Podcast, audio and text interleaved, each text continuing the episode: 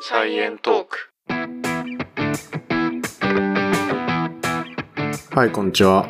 こんにちは、レンです。エマです。サイエントークは研究者と OL が科学をエンタメっぽく語るポッドキャスト番組です。よろしくお願いしよまろしくおす。願いします。今日は夏休み企画、お、第1回自由研究アワード です。第1回。 第1回。これまた第1回ってつけて第2回目ないパターンじゃないまあ、夏の自由研究だから、あるとしてもまあ来年の夏やるかどうかね。あはい。この企画は、ちょっとツイッターとかで、あ、違う、番組でも募集したか。募集したんですけど、えー、あなたがやったおはやってみたい自由研究を教えてくださいっていうので、ー。うんうん。いろいろ募集しました。王道なやつからマニアックなやつまで。はいはい。したら、まあ、いろいろと回答いただけたんですけど、うんじゃあそもそも僕らの自由研究の話を最初にしますか。そうですね。覚えてますかいや、私は、すいません、ちょっと思い出せなくって、母親にもいろいろ聞いたんですけど、でも覚え出せないって言われ て終わりました。諦め、諦めて終わり一応、お盆休みに実家に帰って、うんで、小学生の時の、なんかうんいろいろ連絡帳 とか、そういう系のもの全部バーって見たんだけど、あるやつ全部。え、マジそこまでしたのそ うだよ。ちゃんとしたよ。でも、うん、何も出てこなくって、 記ヒ憶にンすトごくも。うん。あの、母親は、自分が小学校の時の自由研究とか、あとは私の弟の自由研究とかを覚えてるのに、私のは覚えてなくって、 私も全く記憶なくって、それさ、なやったのかな いやサボってたんじゃ ないいやいやいやいや。やってさすなかがったに説ない大丈夫。やってなかったんじゃないまあでも一応母とうん言ってたのは、うん。研究系じゃなくて、何か作る系じゃないみたいな。あ言わあ、れたまああるよね、作る系の自由研究そうも。そうそうう。そう。なんか手芸とか好きだったから、うん。 なんか適当にそんなに覚えてないの シナモロールのぬいぐるみとか作ってそれを自由研究にしてたかもしれないね、みたいなそういう話をした。ああ、なるほどね。研究じゃないよねっていう。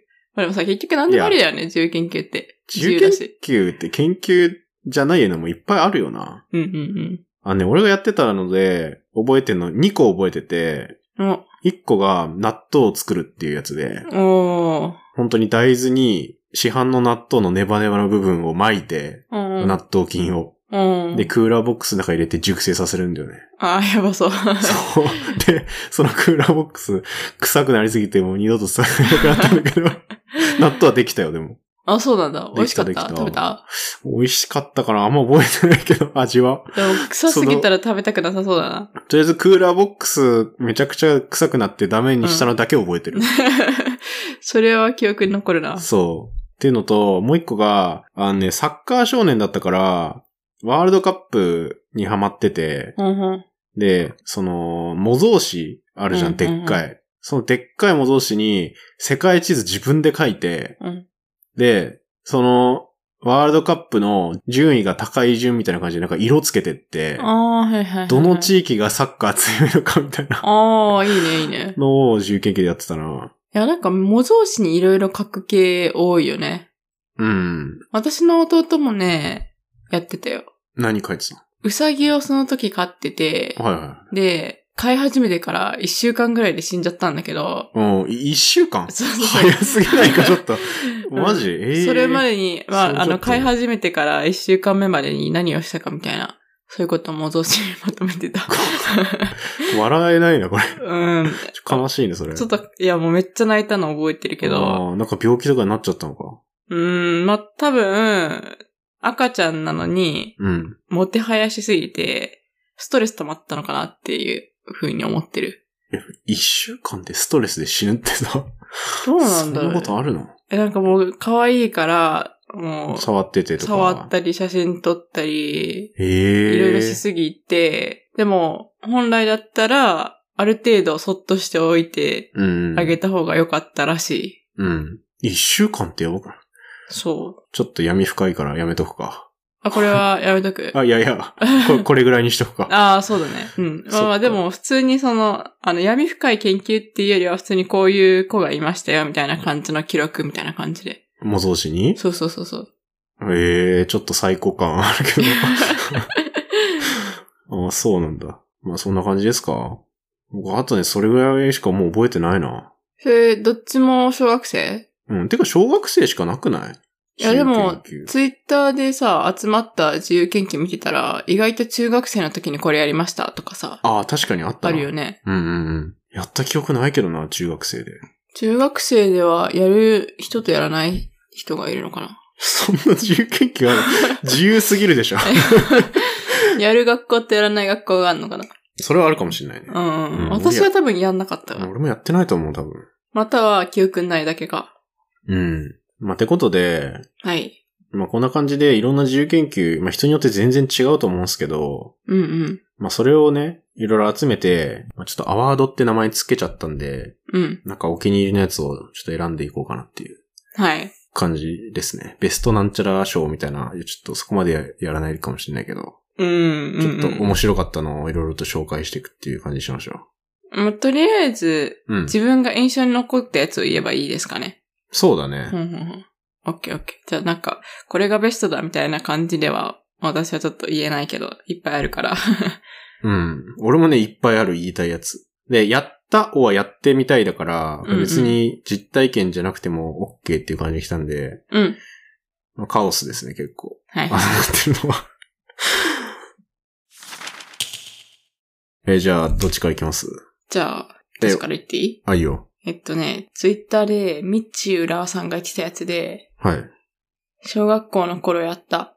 親はどのあたりで怒るか、いたずら等をして、口頭で怒るか、これは手が出るか、などを実験して調べた。いや、これやばいよ ね。これやばい。これさ、親からしたらさ、最悪の中研究だよ。これ、いや、親目線で考えちゃうわ。わかる。自分のさあ、子供にそんな煽られてさ、怒ったら怒ったでデータ取られたみたいな。これ嫌だねこ。れ多分でも同級生がやってたらめっちゃ面白いと思うけど、うん親からしたら、たまったもんじゃないこれ。いや、これ切れるわ、俺だったら。私もちょっと無視するかな。まあ、ある意味純粋ではあるのかもしれないけど。これでも先生もどうコメントしたらいいかわかんないよね。いやーね、本来これあってはいけない闇の研究な気がする けど。親を怒らせるってやばいでしょ。うん、これいいね。 うん。すごい自由研究だ、こちなみにこの人やってみたいっていうのもあって、れ。うん。洗濯機を遠心分離機として使用し、どれぐらいまでなら有益に使えるか。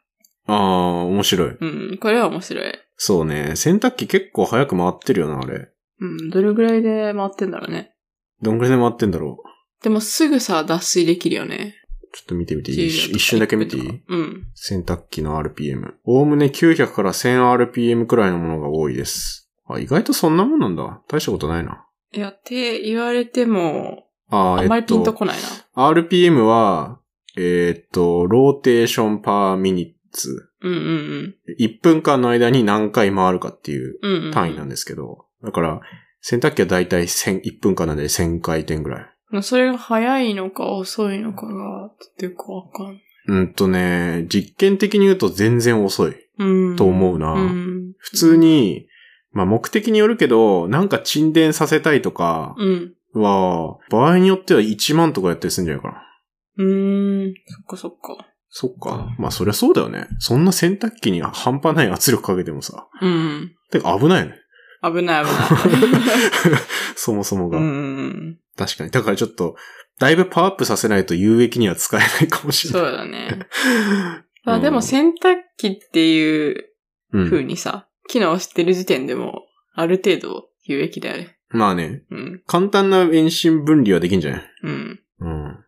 ていうか遠心分離の機能って最後の脱水だけ初めの洗濯の時は、ゆらゆら、揺らしてるだけじゆゃん。らゆらしてるだけ。うんあ。脱水のじゃない。ーうん、うん、うん。そっか、そう考えたら実験室の遠心機とかで脱水したらもう半端なく水抜けてくか もね。カラッカラになるから。 もしかしたら。めちゃくちゃ服痛みそうだ な。ふんふんじゃあ次俺行くはい。これもツイッターだけど、細胞さんから、うん。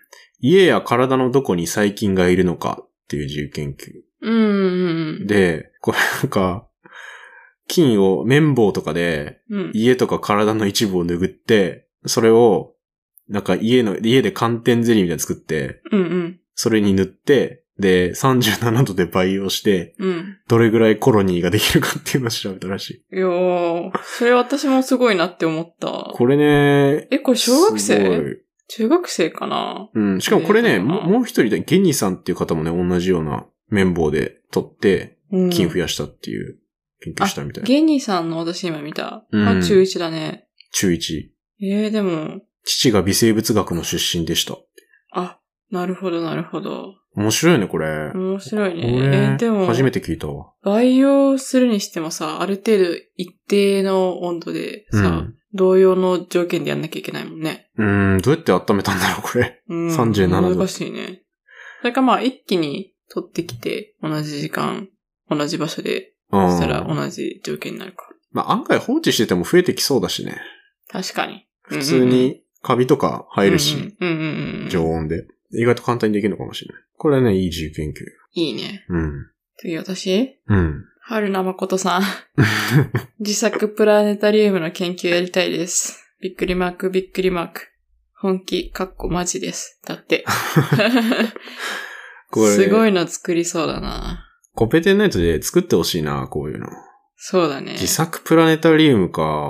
もうさ、紙にさ、穴開けてさ、その中に電気入れたら作れそうじゃねうん、作れそうだけど、うん。その星座とかを正確になんか穴開けるのってすごい難しそう。ああで、。球体にすするよね、多分。球体にするね。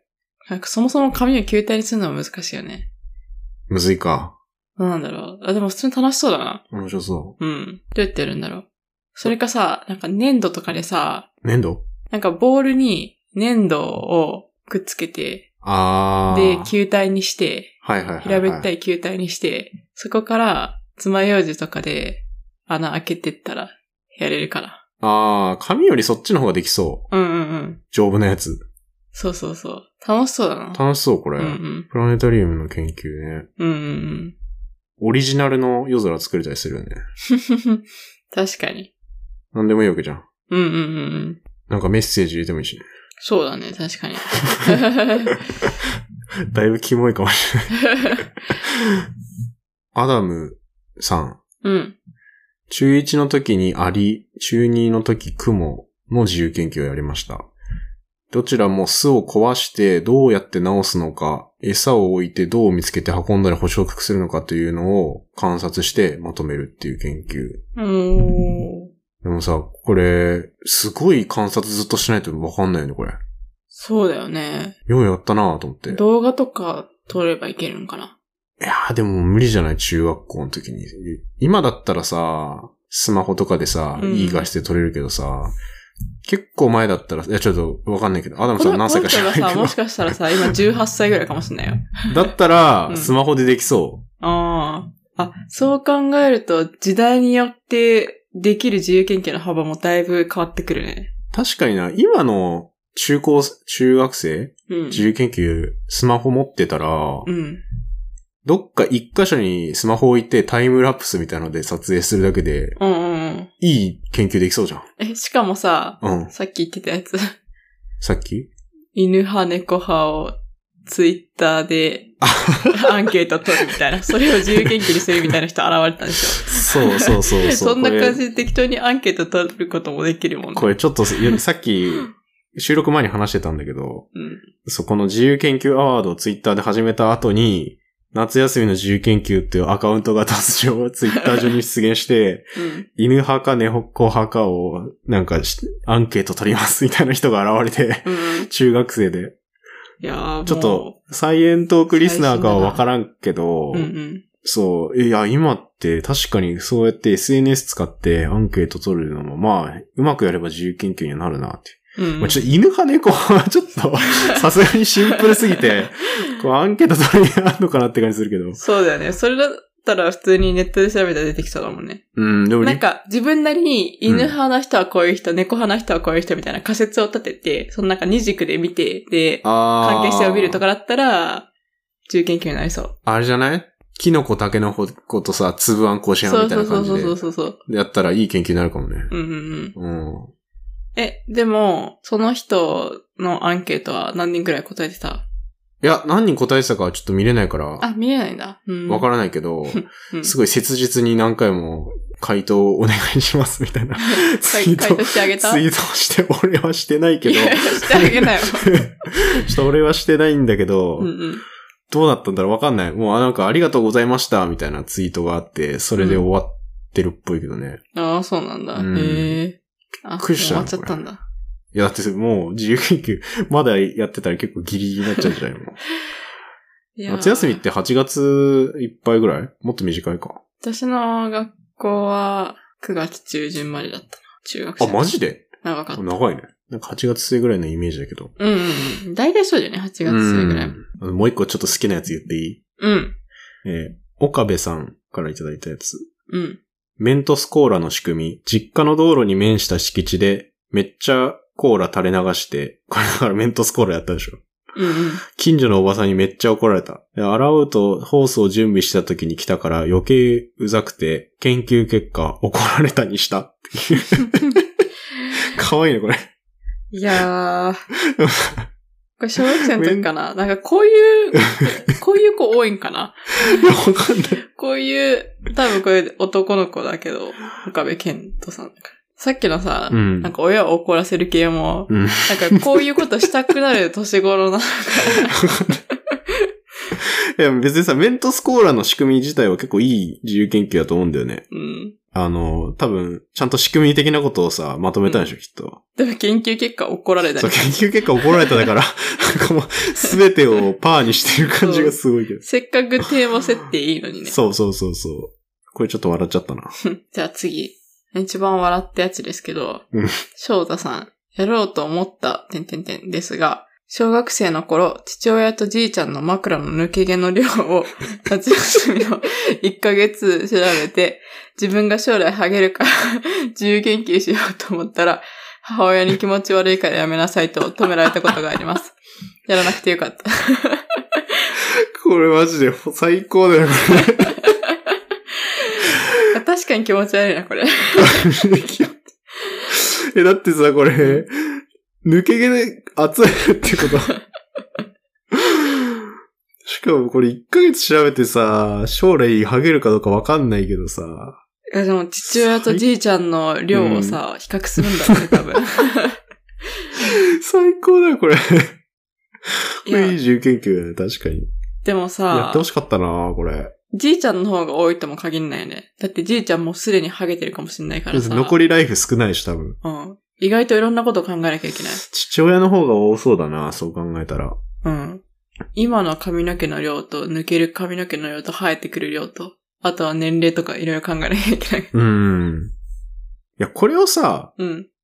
まあ、例えばさ、もっと本当に研究しようと思ったらさ、一人の人間がさ、うん。抜け、 抜けてく毛の量をさ、うん。年ごとにグラフにしたら結構面白そうじゃないでも面白そう、面白そう。だからやってる人いそうじゃない いるかなえだってアートネイチャーとかでさ、 あーそういうやっのてそ調うべなきゃいけないじゃん、多分。確かに確かに。うんうん。でもさ、ネットで打ったら出てくんじゃない一日どれぐらい抜けるみたいな。何歳でどれぐらい抜けてどれぐらい入ってくるみたいな。え、あ、一般的に髪の毛の量をそうそうっていうことは、誰かがもう調べ てる。いやまあ、誰かが調べてるのと、うんまた自分でちゃんと集めるのまた違うね。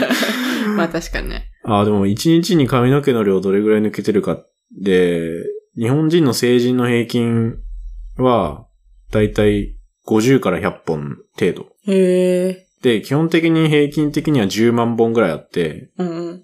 まあこの100本ぐらいだったら、まあ普通は誤差みたいな感じになってるらしいけど。へえ。男女で違うんかな男女違うんかなどうなんだろう違うと思うよ、きっと。男性ホルモン多い方がね。抜けそうん。でも本当にハゲに向かっていくときって、もうとんでもないペースで抜けてくるでしょ、こな。う。あ、そうなのいやそうなのって、まあ俺知らないけどさ。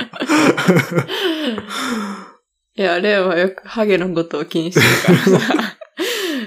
詳しいのかなっいてやー、や だな。でもさ、なんか、抜け毛シーズンってあるらしくて、え人え。間も秋なんだって、あ1日20 200本以上抜けることもあるらしい。でも確かになんか抜けやすい時期あるよね。なんかさ、あるお風呂とかでさ、うんすごい髪の毛めっちゃ抜けるなって時期あるかあも。マジで、うんやばいんじゃないそれ。大丈夫え、でも私は髪の毛めっちゃ多いし、私の母も父もめっちゃ多い。ああ、そうだな、うん確かに。髪は強い家系だから、私は全くうん。心配してない。そっか。俺は心配しか ない。でも、これ数えたらさ、うんショック受ける結果、だってこれ見ちゃったからさ、もう100本以上抜けてたら、うん。もう残りライフちょっと減ってってる感出てくるから、まあ、ハゲてないけどね。俺は今。でも、どれぐらい入るのかも重要じゃん。うん。いや、面白いな、この自由研究。やってほしいな、誰かに。うん。で、じいちゃん、父親、自分って、うんうん。比較してみてね。そうだね。でもさすがに1ヶ月間は辛すぎ るから、なんか3日ぐらいでいい気がする。 3日の合計みたいな。うん。父親の抜け毛の量多くて、ブチ切れる未来あるよね、これ。なんならなんかお母さんのもやってほしいな。で、 いやー、そ家れ、族全員のプロットしてほしいわ。 それやばいな揉めそう。その結果出たら。うん。先生も困っちゃうよね、リアクション。そうだ ね。いい研究だと思うけどね。うんじゃあ、ちょっと、ちょっと感動したやつ。うん。デブキジトラさん。うん。公園で採取してきたケヤキの枝を挿し木で増やすという2年がかりの自由研究をやったと。おー小すごい5から小6で。うん、うん、で、これちゃんと苗木にできたと。うん。うーん。結局、その、苗木を庭に植えようとしたら父親にガチで叱られて、うん。その中学校の校庭の隅に、うん非公式にうん植えたらしいの。おー、はいはいはい。そっから二十数年経って、今5メートルを超える立派な樹木に成長してるらしい。おー、すごい。すごくないこれ。え、これはすごいな。 これや一ばい番。すごいな。え、でもそれ、え、自由研究として何かまとめたっていうわけではなく、もう自分の中での研究みたいな感じなのかな。いや、自由研究としてはだから小5小6の2年間で、うんち。ゃんとその挿し木できたよっていう。苗木にちゃんとなりましたっていう。そこまでが多分自由研究で、うんうん。そっから、そっからもうボーナスステージでしょ ?20 年間ぐらい。すごそれを植えて、い。へー。四半世紀が過ぎて、だけどね、まあそれによって、まあ非公式に植えたもんだから、うん。横方向に枝が伸びて、行動にはみ出て、うん。交通を妨げる恐れがあるから、毎年ちゃんと切らない、剪定をしなきゃいけない。うん、うん、うん うんみ。たいなので、なんか、下手に植えるもんじゃないっていう研究結 果。へー。でもこれちょっとね、感動した。うちょっと感動するね。ん。木育てるって初めて聞いたわ。 5メートルがマックスかな、この。欅だからもっとでっかくなんじゃないうん。なんか、桃栗3年、柿8年とか言うけど、二十数年経って、キヤキヤ5メートル超えるのか。うん、欅30メートルとかになるやつとかもうーん。いるから、すごいよね。。あーそれがさ、めっちゃ広がって道路に 迷惑かけてる、あれだね まあ、しかもこれもう自由研究ではないけど ね。確かに。うん自由研究の続きみたいな感じだな。うんうん。ちょっと木植えたくなったわ、これ。植えたくなるな、うん。あ、じゃあいいですか。あ、いいっすよ。夏目さん。うん。負傷したヒナ鳥の保護と親鳥が迎えに来る過程の観察研究。も小2とか小3とかそのあたりだったような、鳴き声の変化とか、2話のやりとりなどを記録して簡単な論文形式にした記憶があります。う、うーん、すこごい。れもちょっと感動系だね。これも感動するね。うん。鳴き声の変化あるんかな、やっぱ。あるんじゃないわからんけど。 2話の、2話のやりとりどうやって記録してたのか気になる けどね。鳴き声言語化してたってことか、これ。いや、これもさ、今の技術だったらレコーディングとかすぐスマホでできるけどさ、ああ、確かに。当時は、あこの人の年齢にもよるか。音で自由研究提出できないよな。音声データ。データってありなのかな、今。どうなんだろう。ありでもおかしくまなあい添付よ資料みね。たいな感じでうん。つけといて。でもさ、自由研究ってさ、廊下で展示とかしなかった うん、した。だから、なんかデータ系だと展示できないよね、多分。パソコいや、ンとか置だいてかも。ら、結果は文字でまとめとくけど、うん。あ、そっか、元論文デにーしたって書タ、いてある。生データ見たいってなったら、添付ファイルをご覧ください。うん。 ちょっと面白いな。ね。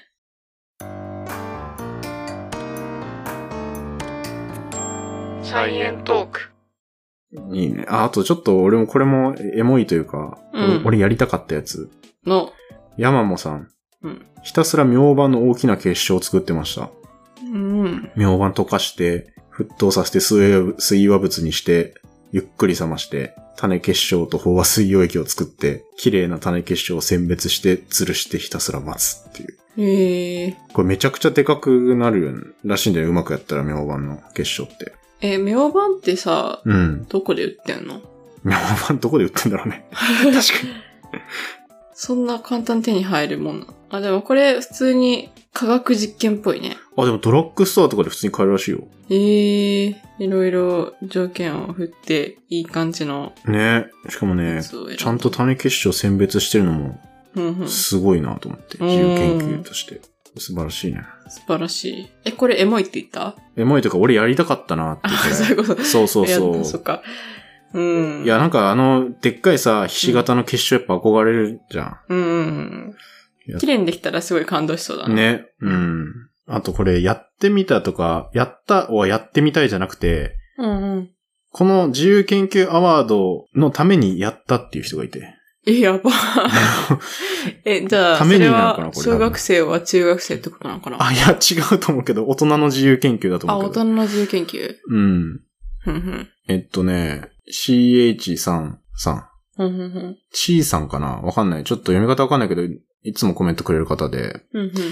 うんと、つば九郎ってわかるうん、うん。あの、あの野球の、そうそうそマスコットう、だよねヤクルトのマスコットキャラクターの2000試合達成をツバメの年齢に換算すると、2896歳になりますっていう。 おなんか、ツバメの巣立ちがう、ん、だいたい生後20日ぐらいで、うん。人類が一人でいろいろとできるようになるのを、え4歳と9.47ヶ月とします。うん、うん、うん。で、そこから、つば九郎デビュー1994年から2000試合達成まで1345日あるふんふんふんのを計算すると2896歳という計算になる。え えすごい。すごいよね、これ。面白いと思って。超人的な、超ツバメ的な年齢だな。むちゃくちゃ、 むちゃくちゃ年だけどね、これ。あ、ちゃんと1年は365.25日として計算し てる。そう、ウルード氏の計算が入ってる。いやこのノリいいよね。いいね。うん。あとちょっといただいてるやつ、ざっと紹介しますけど、はい。うんと、角を曲がれば人々の3。ハエトリグサにいろんなものを食べさせる実験とか、これなんていうのかわかんないな。勾配さんかな。紅に梅って書いてる人うんうんは、青虫が成長したら何になるのか。で、正解は黒アゲハでしたって。うんうんううんん。で、なんか、これも結構、エモい研究。あん、あと、あんこさん、メビウスの輪を永遠と切ってた。 これちょっとやばい研 究。とか、BB サイエンスさん、公園のアリが別のアリの巣を乗っ取る観察日記をつけた。うん。ああ、それは面白いな。面白い。さっきの雲とかさ、うん。アリとかの研究と似てるね。うん観察系ね。うんうん。あと、シャルウィーダンスさん、いろんな果物から種を取ってきて、スケッチして、保管する。うん。とか、山に生えてる植物を手当たり次第調べて葉っぱを標本にするとか。うん。うん、これ結構すごいね。本格的。そうだね。あと、えー、宮山さん。透明なカップを庭に置いて降水量を定規で測った。おおもふやまさん、豆腐はなぜ固まるのかを調べた。うん。すごいな。いいね。いいね、いいね。実用的だ。そう。Y、あ、さん。小学生の定番、朝顔を育てる。う。ん、これね、俺これやったかも。朝顔を育てた記憶あるわ。うこんれ自由研究かだ、覚えてないけど、自由研究ではないかもしれないけど、私も朝顔育てた経験はああるるかも。あ、でも家じゃないかもしれないな。でも少なくともさ、小学生の時ってさ、うんなんかどっかしらのタイミングでなんか育てるよね。なんか育てられた。うん。育てさせられた。うん。っていう。わからん。うん やらされた記憶はある。うん懐懐かかししいいね。うん。ライムさん、小学5年生の時、生命の起源について調べた。おー。すげえよ、これ今、俺らがやってるやつみ たいなこと。40億年前の生命誕生から人類まで模造紙に詰め込みました って。 おー。 それ見たらサイエントークできんじゃん。確かに。うんすごいね。と、棚春さん、ファラデーモーターを作ってみた。CD を使ったぶ簡単分光器でいろんな光分解してみた。とかへえ。結構レベル高いな、これ。お父さんに手伝ってもらいましたって書いてくる。レベル高いのが多いレベルな。高いね。うん。モッサン。私が小学生の時にやったのは、牛乳パックから和紙作り。あ、これもなんか王道な気がするな。和紙、あ、和紙。和紙、うん。あこれやってる人見たことあるかあ、も。うーん。あと、えー森大さん。バナナを一房買ってきて、不均一に熟させる研究をしたい。そういうことだ。一部腐ってて一部腐ってないみたいな。そうじゃん。これ毎日ベストコンディションで食したいだから、あこれできそうじゃないなんか、ま確、かになんか確かに一房、一房ずつ、あ。うん一房っていうのか、一本ずつなんか違うので巻いてさ、うん。うん。いい感じに熟させるのあを遅らせるみたいな。あ。できそう。確かに確かに。うん。面白いね、これ。バナナってさ、うん。一本一本分けるよりも、うん。一房全部で、なんか袋とかに入れてた方が、うん。熟すの早いとか言うよね。ああ、あの、エチレンガス出てくるからみたいですか。うんうんうんうん、あるね。あと、えーヒッシーさん。これはね、俺よく知ってる自由研究なんだけど、うん。ファミコン版ドラゴンクエスト3電源オンオフバグ、温度分布と排出データの研究。ほう。これは ね、これね、菜園マニアでこの人喋ったことある人なんですけど、ええそう、ドラクエ、普通にやったらさ、何時間もかかるゲームなんだけど、うん。いろいろやって、20秒ぐらいでクリアする方法を編み出したりしてんだよね。 いろいろあってすごい。 いろいろバグらせたりして。ええとか本当の研究だな、じゃあ。もう本当に研究、これめめちゃくちゃ面白かった、この人の話。ええだからほ研究用のホットプレートにさ、うファんミコン置いて、うん温度安定させないとう、ん。でき ないバグ技みたいな。バグ技というか、その再現性良くするために温度を一定にするとかやってて、マジですごいいい研究だった。いい研究だな。うん。これね、す菜園マニア聞いてない人にもぜひ聞いて ほしい。ゲーマーにとっていい情報だね、 でも。ゲーマー、いや、真似する人いないと思うけど、 え、ファミコンって昔のファミコン今のとかじゃないやつ。昔のファミコン。いあー今のってどういうこと今ないか、そっか。いや、今のゲームっ てさ、別にそんな熱にうん。影響されなさそうだな、みたいな。あー、されないんじゃないなかなか。昔のさ、ある程度、若干アナログそうそうそう。なやつとかの方がそう。影響されそう。そう、面白いのがさ、カセットを抜き、抜いたり刺したりするんだけど、バグらせるときに。う刺んすときも、左から先に刺さないといけないとかルールはある。ええ面 白。 面白いよね。うん。そ、そっちになんかちゃんと電源のチップが左にあるから、刺し方もちゃんとやらないといけないみたいな。へーええーと、すごい世界だな。すごい世界だ。面白いめっちゃ。今ちょっとね、おゲームのその、早く終わらせる RTA っていう分野なんだけど、面白くて動画でちょこちょこ見てる。へえ。うん。とかね。と、ひなかもさん。小学校3年生の時に、祖母や近所のおばあさんに聞き込みをして、広い車道ができる前に地域の人が使っていた道を探す、旧道調べをしていた。うーん。近所の家の庭を横切って分断したり、アパートが建ってたりして面白かった。面白いね、これ。面白いね。これなんか普通に役立ちそう。作出しそう。これなんか役所がやるようなことなんじゃないか。うんうんうんうん。面白いね。昔の道か。確かにな。いろいろ変わってる地域あるもんね、車道。うんうんうん。でもこれ聞き込みだけでさ、よくこう近所のさ、おばあさんに聞いてたって、すごくないここ相には当昔道コあミっュたんだよっニテて。ィみたいなのがしっかりしてなきゃ、あうんうんとコミュ力なきゃ できないようねん。。そうね。すごいな。すごいわ。あとこれ好きだな、俺。トラさん。うん。自由研究で手当たり次第そこら辺の雑草をかじって味を調べたことがあった。理科教師から危ないからやめろと言わ れた。 いや、本当に。面白い危ないけどね。知識ないでや、知識なしでやったらやばいね、これ。そうだね。当たりそうだもん、なんか。当たりそうだなうん。雑草で毒みたいなのってあったりするんかな、やっぱり。ねあるでしキょノコ。とかだったらさ、よくあるイメージだけどさ、雑草もあるよ。あるよね。そう、あるあるある。なん危かない、店の料理とかにさ、葉っぱ置いてあったりするじゃん。う。うん。飾りみたいな感じで。うんそれを、そこら辺の草を使って、うん。入れた料理人の人がいて、それがめちゃくちゃ毒があったやつで、えーなんか危なかったみたいなのは聞いたことある。えー、それニュもースとか菜で園マニアで聞い た。あ、サイヤマニアで。雑草を食べる人がいいあ、て、その人から聞いた。うーん。だから、何でもかんでも食べるのは危ない。そうだね。知識なきゃ危ないね。そうそう。めっちゃ役立ってるな、菜園マニア。役立ってるな役立ってるかわかんないけど。あと、前田良平さん。文系的な研究ですが、ラブコメでヒロインは主人公の実家が街を守るいいヤクザの漫画について、系譜を調べたい。わかるこれ。ララブコメとか読むラブコメで広い。昔読んでたな。あ、ほんと。うん。いいヤクザ。ヒでロインもは俺、主人公の実家が街を守るいいヤクザの漫画。俺が一番思い浮かぶの、うん。ニセ恋かな。知らないな。まあ、結構最近、もう終わったけど、ジャンプでやってた。ラブコメで。これもヤクザ絡みの漫画です。ヤクザ絡みの漫画って言ったらあれだけど。でもむしろそれ以外あんまりこう読んだことないかも。ヒロインは主人公の実家が街を守る。ああ。あ、じゃあヒロインが、とか、うん主人公がもう家ごとヤクザってこと家ごとヤクザってことじゃん。なんかあ極戦とかもそんな感じだった気がする。あ。あ、そうなの家ヤクザの後取り娘みたいな人が教師になってみたいな話だったと思あ、そうだったんう。もうラだ。ブコメじゃないか、あれ。 いや、そう考えると、うんこれってだいぶさ、限られてるね。調べられそうだな、これうん簡単に。調べてほしいな。調べてほしいな。うん。で、じゃあ、ちょっとあと最後。うんと、これちょっと笑っちゃったんだけど、うん。あの、安倍さん。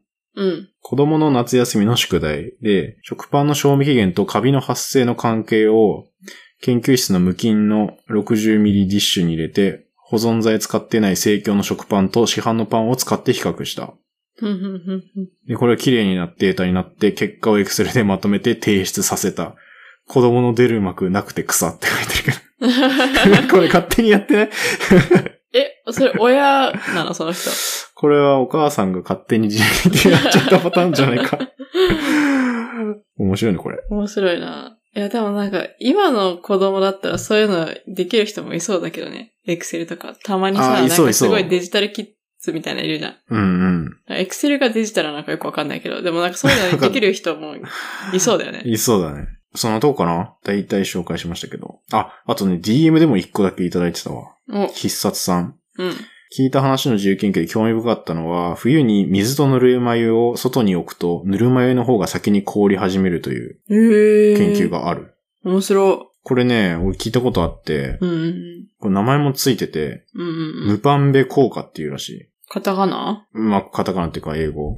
ムパンベムパンベさんがうん。やったやつだよね。これ、なんか特定の条件下では、高温の水の方が低温の水より短時間で凍るっていう現象。うーん。これ中、タンザニアの中学生、ムパンベさんが発見した。うえ、中学生う。ん、す自げえ。由研究かな。面白いね、これ。まあ、このムパンベ効果はね、ちょっと、語り尽くせないぐらい、いろんな原因が考えられてて。 うんうん。まあ、なんか一応蒸発していったりする方が表面の温度下がりやすくてみたいなああ、はいはいはい。で、逆に早く凍るみたいな説とか、なんかね、もうめっちゃいっぱいある。うんうんなんで、これちょっとね、ウィキペディアとかね、見てみてほしうん。えい。ーこんなシンプルな現象なのに、とんでもない量のね、ウィキペディアのページあるから。へ え。でもしっかり解明はされてるのかなあー、解明ね、ちょっとわかんないなこれ、これだってなってんのかなうんうんだって、2020年のネイチャーで、うん。うんなんかいろんな条件がやっぱあるらしくて、その何度の水でやるかとか、うんうんうんで変わってくるみたいなので、その一部の解明みたいな論文が出たらしくて、えー、すごい。ネイチャーレベルで。ネイチャーレベルで。い すごいな。や、これちょっとね、論文読んでないからわかんないけど、うんうん。そんなレベルでね、面白いね。これ最強の自由研究じゃないある意味。最強だね。今も実験が進んでるってことだもんね。うん。プロによって。あ、本当に自由研究だったっぽい、これ。えー、すごい。タンザニアの少年が、熱い水の方が冷たい水より早く凍ることを発見し、学校で研究成果を発表しました。 すごい。その後、その子、研究者とかになったんかななんか一応今記事記事見つけたんだけど、うん。最初は学校で先生と生徒に笑われた発表だったけど、著名な物理学者が、うん。これどうやって見つけたんだろうわかんないけど、うん。これはすごいっていうので、なんか、ムパンビ君の主張は正しいっていうのを言って、うん。すげえってなって、このムパンビ効果って名前がつくまでになって、うん。物理学における巨大な謎として現在まで君臨しています。へえ。で、アリストテレスが言う見つけてるのは、お湯を早く冷ますには、まず日向に置くべきである。うん、うん、うん、うん。寒いところじゃなくてってことね。うん。うん、うん、だから似たようなうん。ことを言っう。てると。へえ。あでも水以外にも、なんかポリマーとか低温ガスとかでも似たような現象は起こる。うーん。でも、著名な科学者がさ、うん。ムバンベイ君の自由研究を発見したのも、ね。どういう経緯って思うけどういどう。経緯なんだろうちょっと気になるな、うん。まあ、基礎現象としてどういうのことが起きてるのかみたいなのは解明され始めてるのか。うーん。熱い物体が冷却されるためには、まずぬるくならなきゃいけないっていう直感的には常識があるけど、現実世界では、村に、村がある冷却は必ずしもそうじゃない。だからいきなり急激に冷却されるみたいな現象が起き得るっていう、分かってんだ。うーん。面白いな、これ。確かに徐々にぬるくなる感じするけどね。うん、うん、うん、一気に冷たくなるっていうのも起きるんだ。面白っうん。へえ。ていうことらしいです。はい。そんなもんすかそんなもんですかね。はい。じゃあ、そんな感じでさ、ただの自由研究だと思ってたけど、意外と大発見するっていう可能性も自由研究にはあるっていうことですね。う。そうね。これいい、いいまとめになったな、このムバンペ効果。うんうんうんうん。あ、ムペンバ効果。 ずっと間違えてた。俺なんつったらわかんない。ムムペペンン、ムパンベ、ムペンバ、ムペンバ。うんムペンバ。 絶対俺明日忘れてる、これ。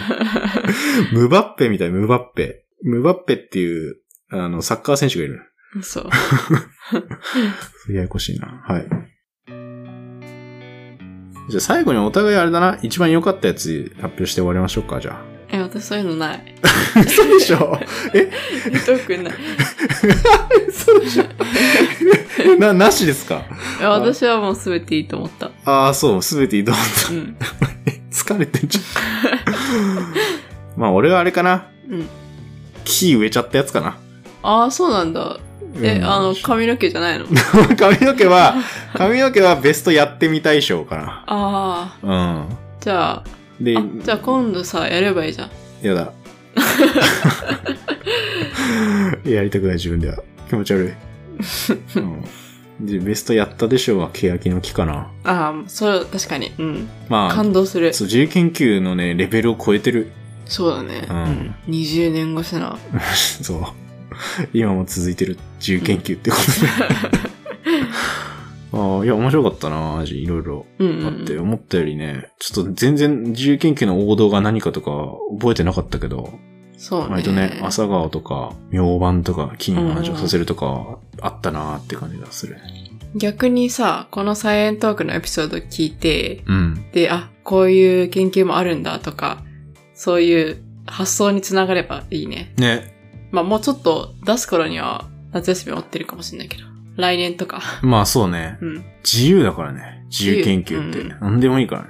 やでも昔だったらさ、自分で考えなきゃいけなかったけど、今だったらネットあるからな。まあそうだけど、でうんもこれ研究っていうにはさ、あまりにもなんか丸投げだったらちょっとさ、うん。むずいじゃん。いやいやいや、あの、テーマを考えるのが結構一番難しいかなって思ってて。いああ、そっか。ででも、あ、あるやつやるってことね。ググって。やなんかさ、こういうアイデアがあるみたいなさ、ググっちゃえるなーって思ったんだよね。今確だかっになたら。う確かんに確かに。昔私が小学生の時はそんなしなかったけど、そうね、本とかしかなかったな確かに。どうやって俺考えたんだろう、自分で。納豆って自分で、なんでやったんだろうな。でもさ、ある程度納豆の作り方みたいなのはあったわけでしょあったと思う。んそれ見ながらやりたいなって思ったってことか多な。分ね。うん。テレビでやってたとかかなそういうのもあるかもしれない。うんうんいや、自分の子供に何やらせるかって考えたらむずいなと思って。うんうん。うん。一応、ちゃんとさ、仮説立てててさ、うん。それを検証してみたいなプロセスあった方が教育には良さそうじゃん。自由研究として。